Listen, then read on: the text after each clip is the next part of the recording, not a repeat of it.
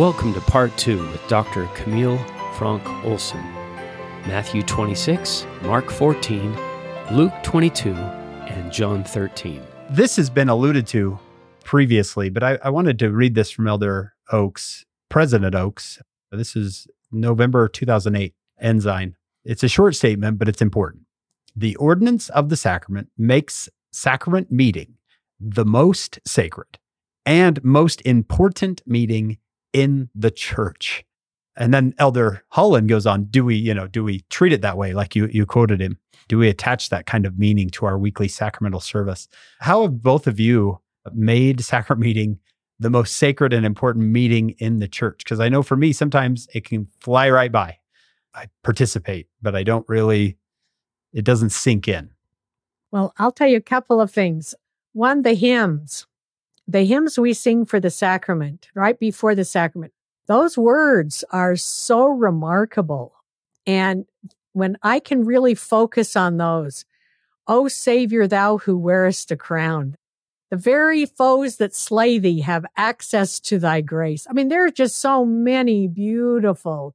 There was no other good enough to pay the price of sin. He only, only he could open the gates of heaven and let us in. That's very powerful. And to sing that together with people that I know and love in a congregation, the priests who offer the prayers can really help me.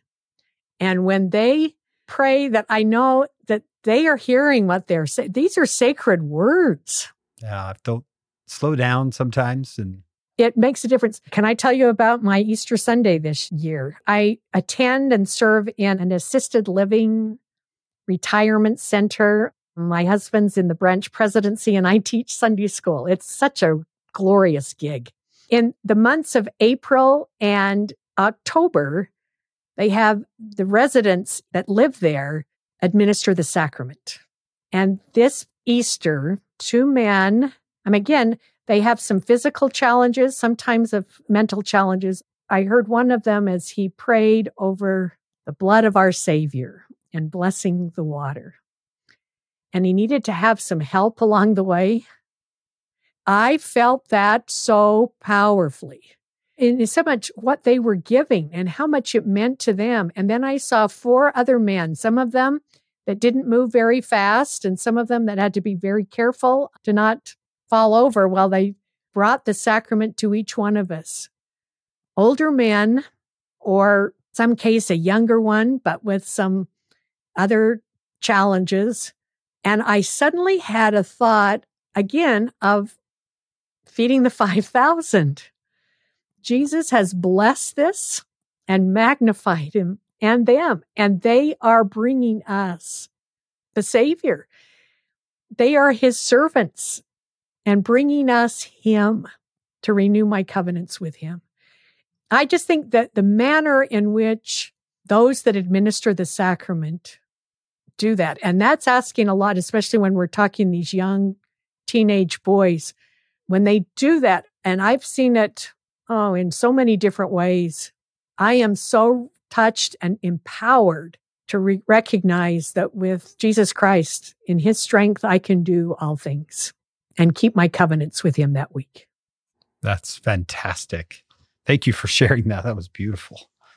I had an experience after I was home from a mission. I was acting as the priest at the table as an elder in the Richards building at BYU. And I was singing the hymn while breaking the bread. And I guess it's hymn number 181, bruised, broken, torn for us on Calvary's Hill. And I had connected what I was singing with what I was doing with my hands. And my mind just started to race. We could have broken the bread before we started the meeting. We could have bought bread already in small pieces manufactured that way. But look what the Lord does. We put it in front of everyone. We sing about it, those beautiful words you mentioned. And everyone watches us as we break bread. And here's Jesus who called himself the bread of life. And I, it was never the same for me after that experience being the priest and, and t- bruised, broken, torn for us. And I started connecting some of those dots and felt super reverent. I've read those prayers to myself every time we read. I mean, women don't read those prayers out loud. And once I, when I was serving as a young women leader in my ward, we did a Book of Mormon marathon and read the entire Book of Mormon in 24 hours or something, or 26.2 miles, hours or something like that. And it came my turn, and it happened to be one of the sacrament prayers. And so here we are, all these women reading together, and I got to read that. And it hit me so hard. I, it felt, I truly, this was mm, sacred ground. And I just cried. I, I was crying as I'm trying to read this that we hear every single week, but it was different to read it out loud. Even more powerful to hear myself. Reading scripture out loud anyway is a very powerful experience, I think. But that prayer, I could not remember ever having done it before. President Hinckley said, When you, as a priest, kneel at the sacrament table and offer up the prayer which came by revelation, you place the entire congregation under covenant with the Lord. Is this a small thing? He said, is the most important and remarkable thing. Now, my dear young brother, if you're going to kneel at the sacrament table and offer up that prayer, you must be worthy to do so. I mean, it was a great thing to share with the young men that what a priest, a 16 year old, a 17 year old has power to place an entire congregation under covenant with the Lord. And who should we have do that? Let's choose our teenagers. That's just awesome to me that we have our boys do that and hope that they start connecting, sensing what they get to do, you know. Yeah. I appreciate them. I appreciate them tremendously. I come to receive their service. I remember a day when we had both of our boys for the first time, our younger son doing the sacrament with his brother. and I just looked at my wife like, can you believe this? This is, these moments don't happen very often. So it was really fun to, to see that. Yeah. No, one of my boys says once, I like home sacrament. What did he say? I like at home sacrament because the pieces of bread are huge. Well, and you look at Third Nephi, they ate and were filled. Filled, yeah. As they were at this very yeah. one, right? This yeah. one was a, a supper, yeah. The sacrament of the Lord's Supper. That's the actual name of that ordinance. And I love that we've read so often in the New Testament about the criticisms leveled at the Savior that he actually eats with these people because that was a sign of fellowship and acceptance. And the fact that the Lord invites us to the sacrament table every week and says, I come and eat with me, have the last supper with me is, is beautiful that he's, he's invites us every single week. Come back to this table, you know. I just do Luke 22 just, and I think it really does kind of fit still with the sacrament. Luke 22 verse 31 the Lord said, Simon, Simon, behold, Satan hath desired to have you, that he may sift you as wheat. That's also in 3 Nephi 18 that the Savior says that to the people of the Book of Mormon, the Nephites. And it's not just one or two of them, but all of them, he tells them. And I thought a lot about what does it mean that Satan wants to sift us like wheat? and I can't remember which one said which, but when President Bateman was president of BYU and Elder Oaks speaking at BYU, within a short period of time brought this up. And one of them said, What happens when you sift something? One of them said, It isolates you. You become separate from everyone else, like the air that goes all around each granule. The other one said, You become common you become like everyone else. And when I think about what Jesus is going to teach through so much of those five chapters in John at the Last Supper, the importance of unity, to become one, even as he and, and the Father are one. I think he's just saying we've got a force that is trying to do just the opposite, and that is tear us apart and make us just like everyone else. To isolate. Yes, isolate and make common. But he says, I have prayed for thee that thy faith fail not, and when thou art converted, strengthen thy brethren. Remember that talk that Elder Oaks gave where he talks about when thou art converted and that idea that you think, isn't Peter already converted? But there's something different. I mean, as far as where he is now and where he is going to be. And it's one thing to have a testimony and to have an under, a basic understanding, but to say, no matter what, I will be here. I am not going anywhere. There is no plan B for me. And Peter becomes that. I remember teaching Book of Mormon one year at BYU and students asking when we read about the original 12 being our judges and then saying, are you kidding? They had all kind of problems. Peter was always making mistakes. He's going to be judging me. And I think, oh my goodness, I'm most grateful that he will be one because he understands. And it see it's in that context that in Luke we read and we see this in Matthew and Mark as well. He said, I tell thee, Peter, the cock shall not crow this day before thou shalt deny thrice that thou knowest me. Can we go back to Matthew and let's go back and finish up with John 13? But but I just think this part with Peter is an important piece to understand and appreciate him. I'm going back to Matthew 26, verse 30. Mark says this as well. They sang a hymn before they left to go to the Mountain of Olives. And again, I just think the power of hymns and singing together. It's one thing to hear the music. Sometime during COVID, we were not allowed to sing out loud. We just listened to the music and read the words. And there's something different about singing aloud, maybe the same as reading scripture aloud. It's very powerful. In Matthew, look at this. I think verse 31 is something that we don't always catch. Then saith Jesus unto them, All ye shall be offended because of me this night. For it is written, I will smite the shepherd, and the sheep of the flock shall be scattered abroad. Not just Peter, but all of you are going to be offended. Another way to say it, you are going to be so confused You'll not know what you should be doing. You're like sheep without a shepherd. You're lost. You're going to be lost. But he said in verse 32 After I am risen again, I will go before you into Galilee.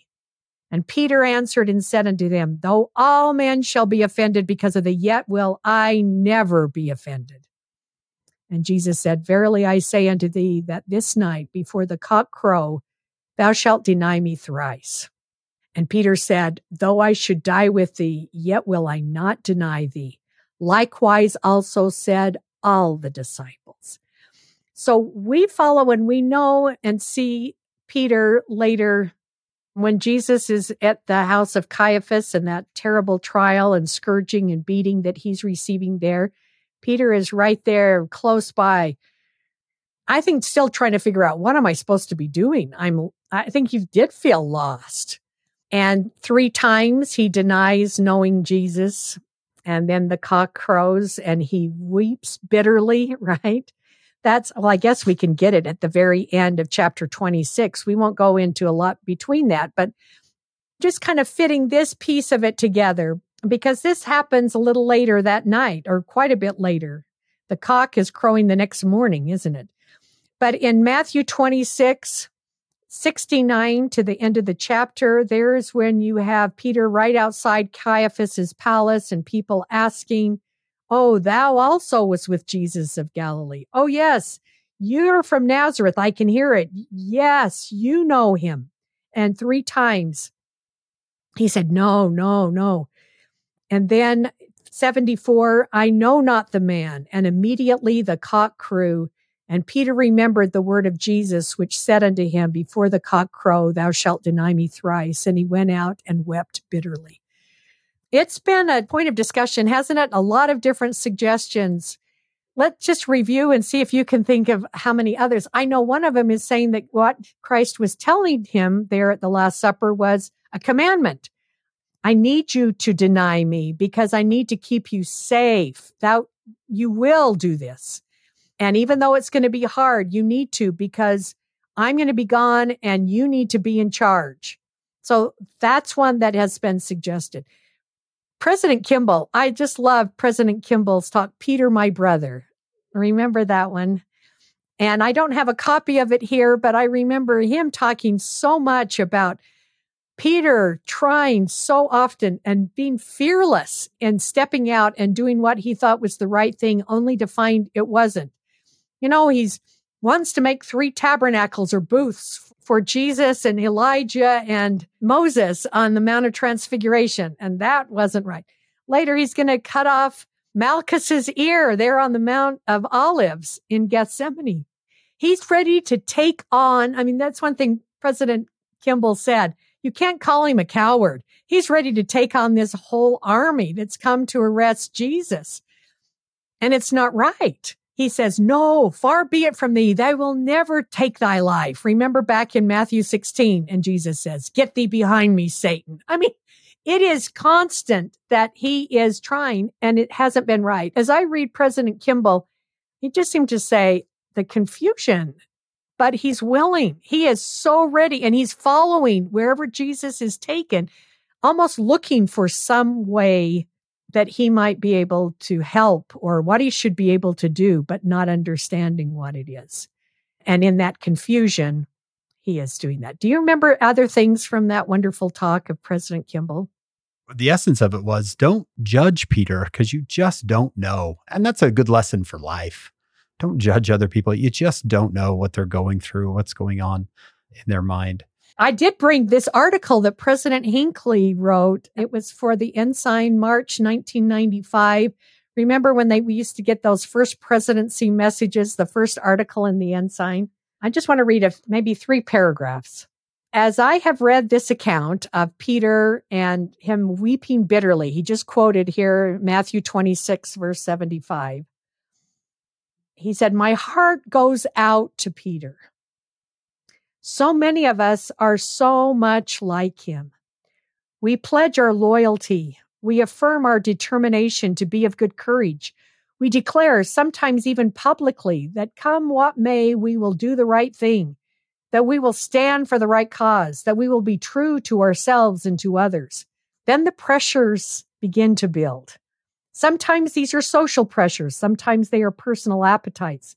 Sometimes they are false ambitions. There is a weakening of the will. There is a softening of discipline. There is capitulation. And then there is remorse, followed by self accusation and bitter tears of regret. He gets us, doesn't he? And then listen to this. Now may I go back to Peter, who denied and wept, recognizing his error Repenting of his weakness, he turned about and became a mighty voice in bearing witness of the risen Lord. He, the senior apostle, dedicated the remainder of his life to testifying of the mission, the death, and the resurrection of Jesus Christ, the living Son of the living God. We follow Peter after the resurrection, and he becomes, he is such an incredible type of Jesus Christ. Even his very shadow falling on people blesses and heals them. Joseph Smith said of his writings, Peter penned the most sublime language of any of the apostles. And some people have said Peter couldn't have written those epistles. This is not the same man. And I'd say, yep. But what is Peter will continue to try. He does not get offended. He does not get upset and saying, if they're going to talk, if he's going to talk to me that way, he just gets up again. He repents faster than anyone else I know in scripture. And I think an incredible example to us of how to be an instrument in the Lord's hands in whatever he needs us to do. That's a beautiful lesson for anyone who might need it, who has made a major mistake and thinks, is that going to be the rest of my life? Is that I'm going to live under this? And Peter goes on and he is not defined by this moment. Absolutely not. I mean, we're going to find him soon in the book of Acts healing. He's going to become more like the Savior than almost anyone in Scripture. Mm-hmm. He's incredible. Yes, I say, oh, may we be like Peter in every way, because we do make mistakes too. Even we say, I'll never do it. No, like Peter said, I will never, ever do it. Then you go, Lord, is it I? And yep, I will. I will make those mistakes. President Hinckley said in that talk, one of the tragedies we witness almost daily is the tragedy of high aim and low achievement. I was like, oh goodness, is that my life? the tragedy of high aim and low achievement. That quotation I had programmed to wake me up in the mornings. One of the great tragedies we witness almost daily is the tragedy of men of high aim and low achievement. Their motives are noble, their proclaimed ambition is praiseworthy, their capacity is great, but their discipline is weak. Appetite robs them of will. it was hard to stay in bed after that. When I was working on a project, that's that woke me up at five in the morning. I couldn't stay in bed. It reminds me of the Sermon on the Mount when he said, Blessed are the pure in heart. Not just the pure, but the pure in heart, who have good desires that we really do want to do good. All right, should we go to John 13? Let's go there. Camille, this has been so good. Yeah, this is great. Wonderful lessons. Yeah. John 13. As I mentioned before, John's covering of the Last Supper is so very different, with the exception of Judas and his betrayal and leaving. It's pretty much a whole different account, and so much of it is teaching. In chapter 13, verse 1, we start off even with the idea that in John's account, they did a Passover feast before the rest of the community did the Passover feast. You find that even more in John 19, because when Jesus is being crucified, it's the day of preparation for the Passover. In a beautiful and remarkable way, John does it that Jesus, lambs are being slaughtered for Passover all over Jerusalem. Jesus is hanging on the cross, the Lamb of God, truly it is beautiful. But you get that first hint here in, in John 13, verse 1. This is before the feast of the Passover. When Jesus knew that his hour was come and he should depart out of this world unto the Father, having loved his own which were in the world, and he loved them unto the end. Mm, it's beautiful, isn't it? And we read in verse 2 and supper being ended, Actually, the Greek it is, and supper being served. And that agrees with the Matthew account. It's still while the dinner is being served, the devil having now put into the heart of Judas Iscariot, Simon's son, to betray him. Jesus, knowing that the Father had given all things into his hands and that he was come from God and went to God, rose from supper and laid aside his garments and took a towel and girded him. So here's you get this setting. Judas already knows what his deal is. Jesus is filled with love for every one of these. And he stands up during the feast. They're sitting at that triclinium, three sided table on the floor that they are able to recline around. They've been eating this feast. Their feet are behind them. And Jesus comes up starts pouring water in a basin, verse 5, to wash the disciples' feet and to wipe them with the towel that he has around his waist. And you remember again, here we are speaking of Peter. It's Peter's voice we hear. And he just pipes up. He sees what's happening. And he said, Lord, dost thou wash my feet? And Jesus answered and said, What I do thou knowest not now, but thou shalt know hereafter. Okay, what is Jesus trying to teach? And why would Peter be so adamant about him not washing his feet? Yeah. I think, haven't you thought that before? Yeah. It's like, I. I mean, never. That's Yeah. what a servant does. And we read at the end, after he finishes, he gives an explanation over here. Look at verse 13 of chapter 13. Ye call me master and Lord, and ye say, Well, for so I am. And if I then, your Lord and master, have washed your feet, ye also ought to wash one another's feet. For I have given you an example that you should do as I have done to you. Verily, verily, I say unto you, the servant is not greater than his Lord, neither he that is sent greater than he that sent him. You know, the idea, he's going to be gone and they're going to be in charge.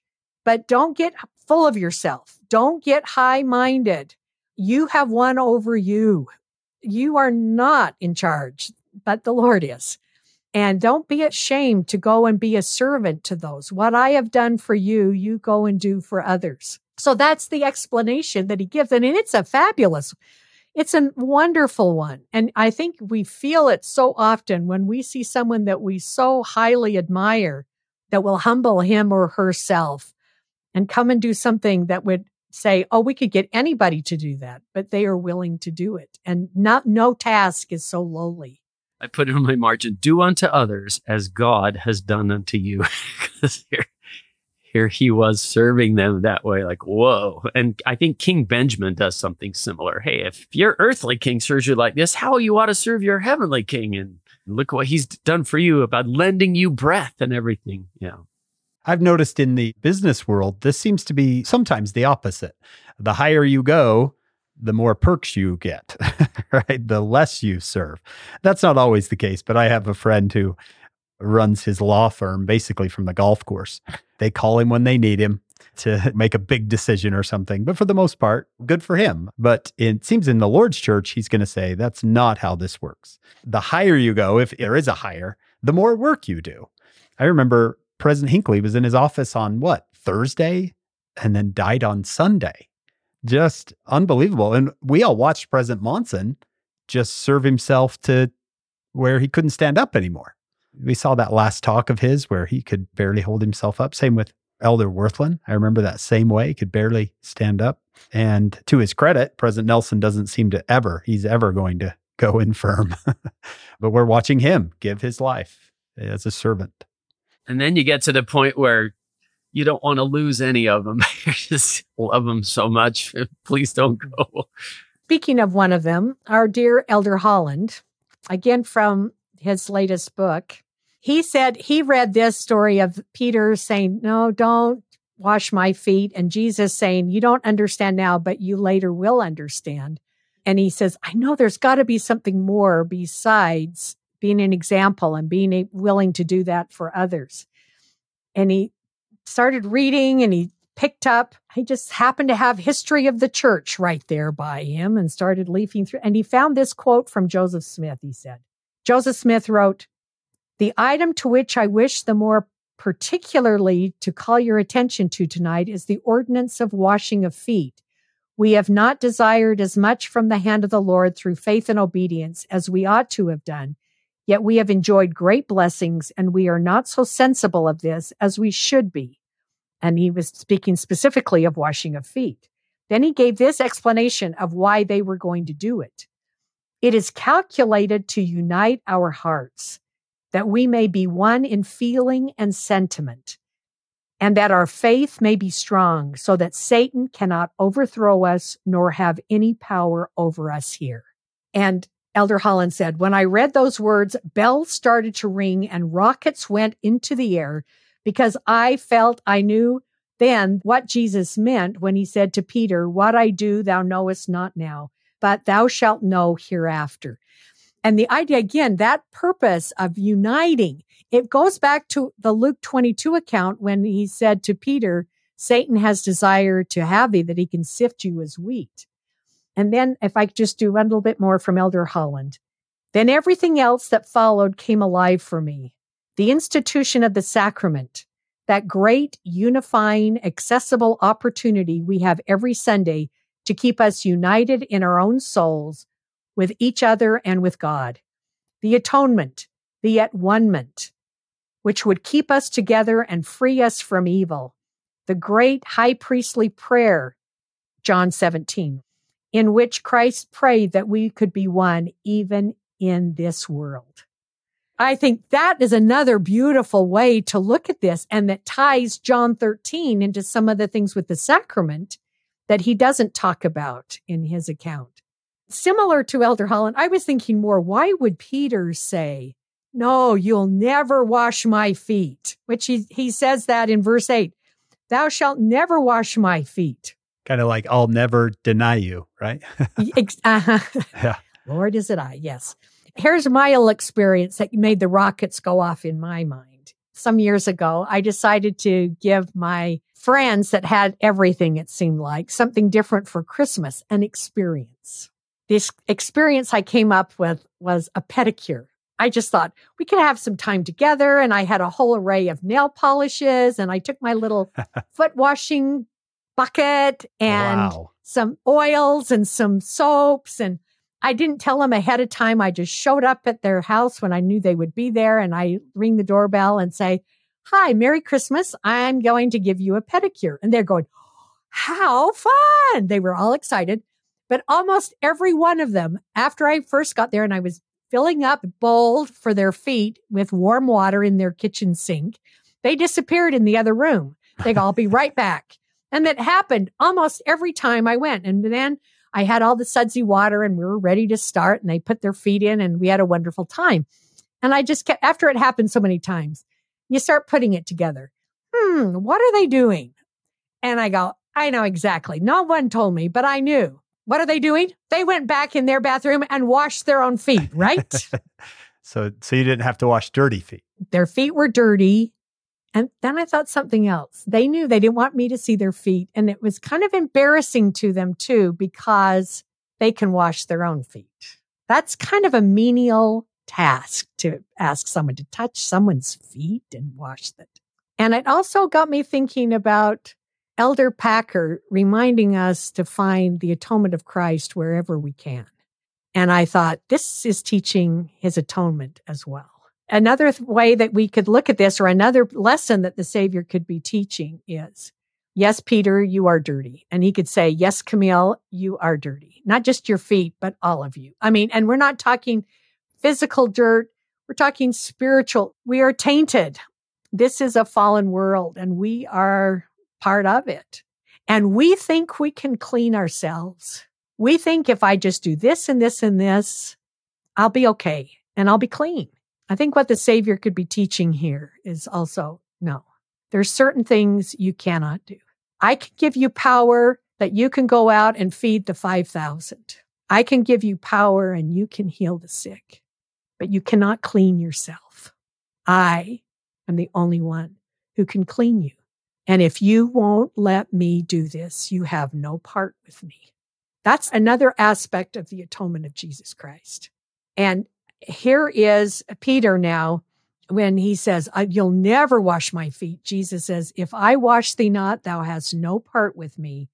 And then Simon Peter saith unto him, Lord, not my feet only, but also my hands and my head. I think once we get that, and not only that Jesus is the only one to clean us, we don't appreciate just how clean we will be when he cleans us.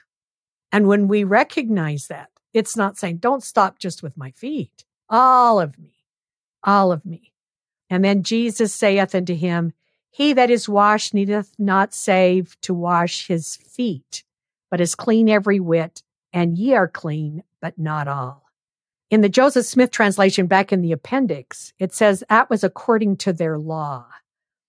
Now, I don't know. I'd somewhere I read, and I can't find that's what happens when you retire. You know, you kind of don't have all your stuff. But somewhere I remember that there was something that they found that if you went to the temple, you know, they had those big places they found now on the south southern end of what had been the Temple Mount, where people would wash in mikvah baths before ascending to the temple. But in this, there was some little indication, and why do I think Stephen Robinson is the one that showed it to me? that if they didn't leave Jerusalem, if they didn't leave the area around the temple and they returned to the temple, all they needed to do was wash their feet to ascend up to the temple. Which, in some ways, I re- think I remembered it because I thought, in many ways, what Jesus is teaching, especially from the John account, from John 13 through John 17, is like a temple experience, it has been called. And it is a very holy teachings that he is giving to those 11 men that are there with him and that will be carrying on after him. They've gone to an upper room and he washes feet. These are all symbols of temple and teaches them remarkable things. After they've had the sacrament, after he, washing their feet. And it is holy sacred ground. And to be okay with letting your whole life right? Your feet, letting your whole life, good and bad and all in everything in between, just lay it out in front of him. Right? Don't go try to wash your own feet. it's the same lesson I think Nicodemus was taught in John 3, wasn't it? When he said if you prefer evil, you don't want the light to come. You just want to stay and not see where there is evil in your life. But he that doeth truth we'll open ourselves to the light so that we know how to change and what we need to change. That's kind of a precursor to what is happening here, where he now says, I'll clean you. You've opened yourself to me. I will clean you. You said you can't clean yourself. Adam and Eve trying to cover themselves when cover means kafar, atonement. Let me make you a coat of skins because you can't cover yourself. And that's atonement, the same thing. Yes. But there's some things we cannot do for another person, we cannot do for ourselves. I think this lesson in servant leadership here is so profound that this is how we work in the church. This is from a talk from Elder Uchtdorf, April of 2017. This is a section of his talk, The Greatest Among You. And here it is from presiding to the parade. And I really like this story because I actually know the man involved. During the 150th anniversary of the pioneers' arrival in the Salt Lake Valley, Brother Myron Richins was serving as a stake president in Henefer, Utah. The celebration included a reenactment of the pioneers' passage through his town. President Richins was heavily involved with the plans for the celebration. He attended many meetings with general authorities to discuss the events. He was fully engaged. Before the actual celebration, President Richins' stake was reorganized and he was released as stake president. On a subsequent Sunday, he was attending his ward priesthood meeting when the leaders asked for volunteers to help with the celebration. So he'd been involved in the plans of this celebration, and now they're asking for volunteers to help with the celebration. And President Richins, among others, raised his hand and was given instructions to dress in work clothes and bring a truck and a shovel. Finally, the morning came of the big event, and he reported to volunteer duty. Only weeks before, he had been an influential contributor to the planning and supervision of this major event. And I'll tell you, no one knows more about the pioneers' trek through that area than Myron Richins. I know him personally. Only weeks before, he had been an influential contributor on that day, however, his job was to follow the horses in the parade and clean up after them. President Richins did so gladly and joyfully.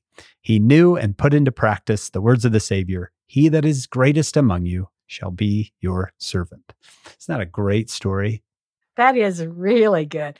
Bless him. What a great example. He still is. He you still is. follow the horses and do what needs to be done. Yeah. Oh, you were once in charge and now you're going to do this. And he was fine with it. Don't you love that? He was fine with it.